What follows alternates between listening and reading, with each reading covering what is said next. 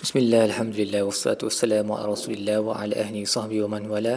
InsyaAllah dalam episod kali ini kita akan membincangkan tadabbur bagi muka surat 510 Surah Muhammad ayat 30 sehingga ayat 38 Baik, muka surat 30 Allah berkata kepada Nabi SAW dan juga kepada orang beriman Kalaulah Allah nak, Allah boleh tunjukkan orang munafik ni siapa.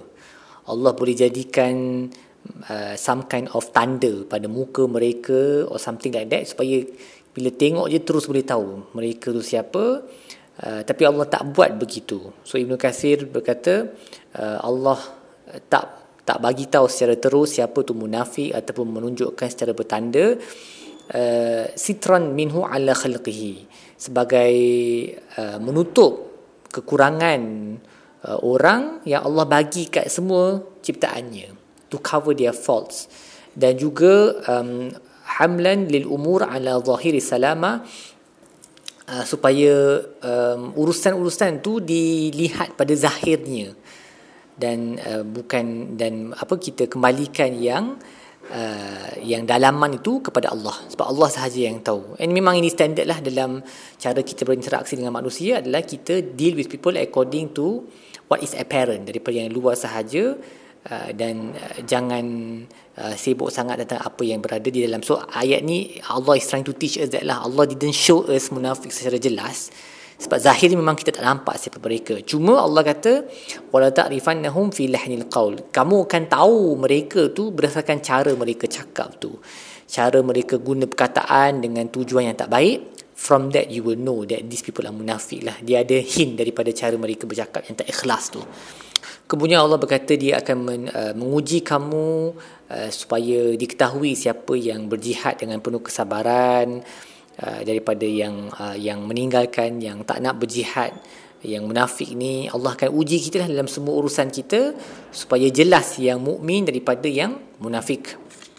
Mereka yang kafir dan uh, menghalang daripada jalan Allah bercanggah dengan Nabi SAW walaupun kebenaran sudah terang kepada mereka lain yadurullah syai'an. Mereka tak memudaratkan Allah sedikit pun tapi amalan mereka yang akan uh, dibatalkan akan jadi sia-sia. Sayuhbitu a'malahum.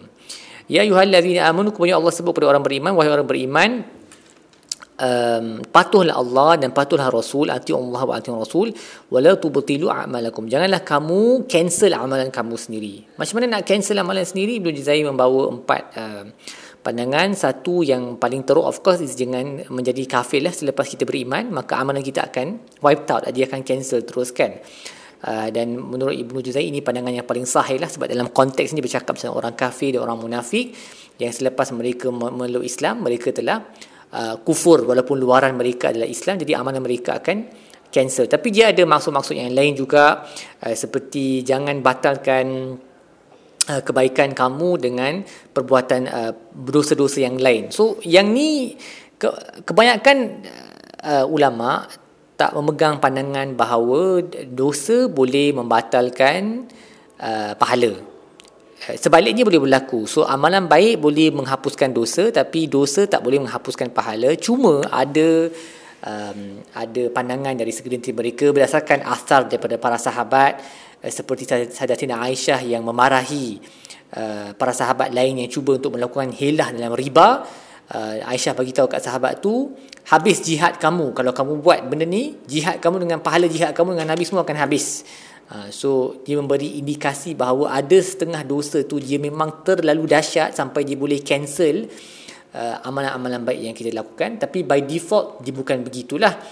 Uh, dan Allah juga sebut dalam Al-Quran satu perkara yang boleh membatalkan kita punya amalan adalah um, kita ujub lah dan uh, riak dalam amalan tersebut uh, menunjuk-nunjuk contoh-contohnya dalam surah Al-Baqarah sebut la tubtilu sadaqatikum bil manni wal adha jangan kamu batalkan sedekah kamu dengan uh, ungkit-ungkit dan ataupun menyakiti orang. So yang tu adalah kita ungkit benda tu adalah amalan yang buruk yang cancel uh, kebaikan daripada amalan tersebut itself. Ha, so dia bukan cancel amalan yang lain, dia cancel amalan yang kita dah buat tu, yang sedekah tu, itu yang cancel sebab kita ungkit pasal sedekah tu. Dan waktu kita bagi sedekah tu kita menyakiti orang lain, contohnya kita pandang rendah dia.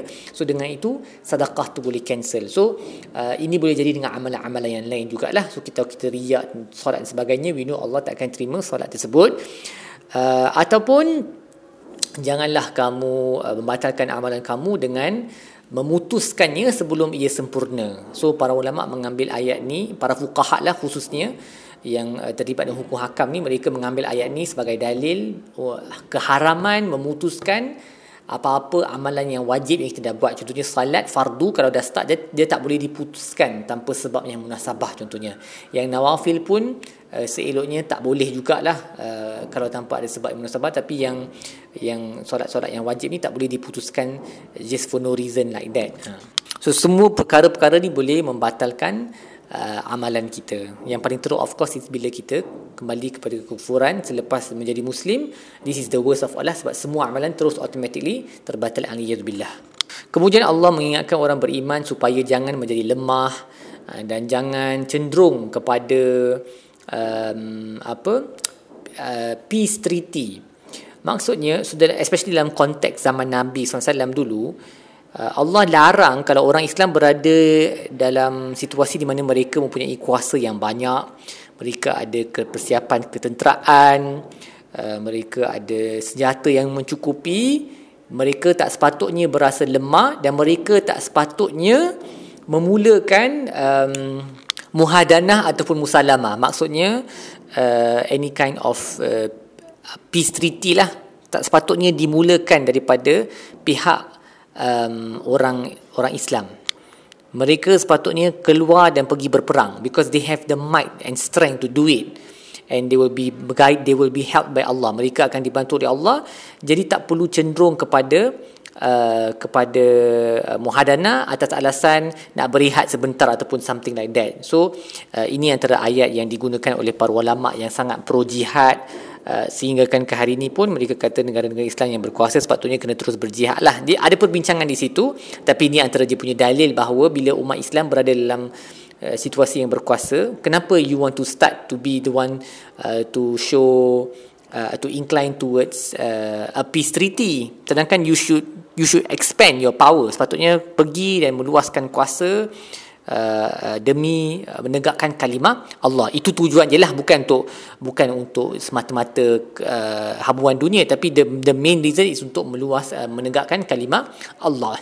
Tapi dalam situasi di mana uh, orang Islam tak kuat sangat dan mungkin uh, bilangan mereka uh, tak adalah terlalu sedikit tapi rendah sikit. Mungkin masih boleh berperang tapi ada kerisauan dia akan menyebabkan Uh, kerugian yang besar kalau orang kafir itu lebih ramai sedikit dan uh, uh, uh, ketua negara boleh decide sama ada untuk meneruskan ataupun melakukan muhadanah lah um, peace treaty demi masalah yang lebih besar. Dan Allah berkata um, in, um, uh, hidup ni di dunia ni adalah uh, main-main sahaja. So jangan terlalu asyik dengan dunia ni. Kalau kamu beriman dan bertakwa uh, Allah akan bagi Allah Allah akan uh, fulfill kamu punya ganjaran. Uh, dan Allah tak minta pun daripada kamu uh, harta yang banyak. So dia berkait dengan ayat yang sebelum ni um, tentang berjihad. Sebila sebab bila kita nak pergi berjihad dia perlu dia perlu ada financial punya stability kan. Negara tu ke, uh, unit kesenteraan tu kena ada duit lah untuk beli perisai beli beli uh, arm uh, baju baju besi beli senjata. So dia uh, apa beli bekalan untuk keluar bawa sepanjang perjalanan. So all of this requires money kan. Dan uh, itu adalah fungsi semua orang lah dalam masyarakat tu untuk menyumbang sedi- uh, harta mereka untuk tujuan itu um, jadi dia berkait dengan ayat yang sebelumnya supaya jangan uh, berlembut-lembut dengan orang lain ketika orang Islam tu berkuasa. You should go out and fight and the way to one of the ways to do that is to give your wealth in charity fi sabilillah keluarkan harta di jalan Allah. Tapi Allah bukan minta semua pun. Allah minta sebahagian saja daripada harta kita. Dan Allah sebut sebab kalau Allah tak Allah minta sepenuhnya dan Allah keras suruh kita untuk sedekah Uh, perintahkan supaya sedekah ke semua harta kita Allah boleh buat begitu. Tapi Allah tak buat. Allah kalau Allah buat kita akan menjadi bakhil lah. Uh, dan uh, our true colours will come out kan. Jadi Allah bagi jumlah yang sedikit sahaja. Just a portion of the wealth sahaja untuk disedekahkan fi sabilillah. Dan kemudian Allah berkata kamu inilah mereka yang apabila dipanggil untuk menginfak di jalan Allah ada sebahagian daripada kamu yang bakhil yang kedekut wa man yabkhal fa inna ma yabkhulu yabkhalu ala nafsi. Siapa yang kedekut maka dia kedekut ke atas dirinya sendiri.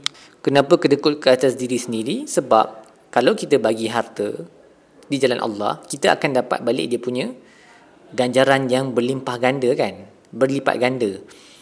Uh, jadi kalau kita bakhil kita bakhil untuk dapat ganjaran daripada Allah tu sendiri. Benda tu dah balik kepada diri kita sendiri. Kita bakhil untuk Uh, menerima ganjaran yang Allah nak bagi kat kita tu. So, kita lah yang rugi ni. Every day ni, of course, to, to prevent all of these things, dia punya dia punya core dia, dia punya essence dia adalah takwa. Yang disebut adalah ayat sebelumnya. Wa intu minu wa tattaku. Kalau kamu beriman dan bertakwa, kamu akan bagi harta kamu, kamu tak akan uh, menjadi lemah, kamu akan melawan musuh dengan sebaiknya. Uh, dan kamu akan mendapat ganjaran yang besar di sisi Tuhan. Dan hujung sekali Allah berkata, ingatlah bahawa Allah tu maha kaya yang kamu yang fuqara wa antumul fuqara, kamu yang miskin. Jadi kamu tak perlu um, don't think that bila kamu bagi harta kamu kami kamu bersedekah tu uh, tujuannya adalah uh, kerana Allah perlukan harta kamu. Of course benda tu tak tak logik lah mustahil.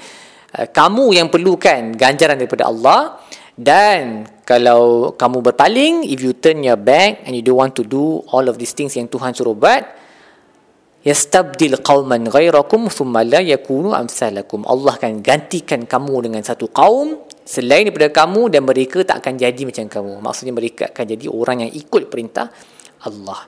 Jadi kita kena uh, reflect lah keadaan diri kita kalau kita adalah organisasi ataupun kita adalah masyarakat muslim di satu tempat kalau kita tak buat apa yang Allah suruh buat ni Allah boleh abandon us. Allah akan gunakan orang lain uh, untuk melakukan perkara tersebut. And we will be left lah. Kita akan tinggalkan sendirian.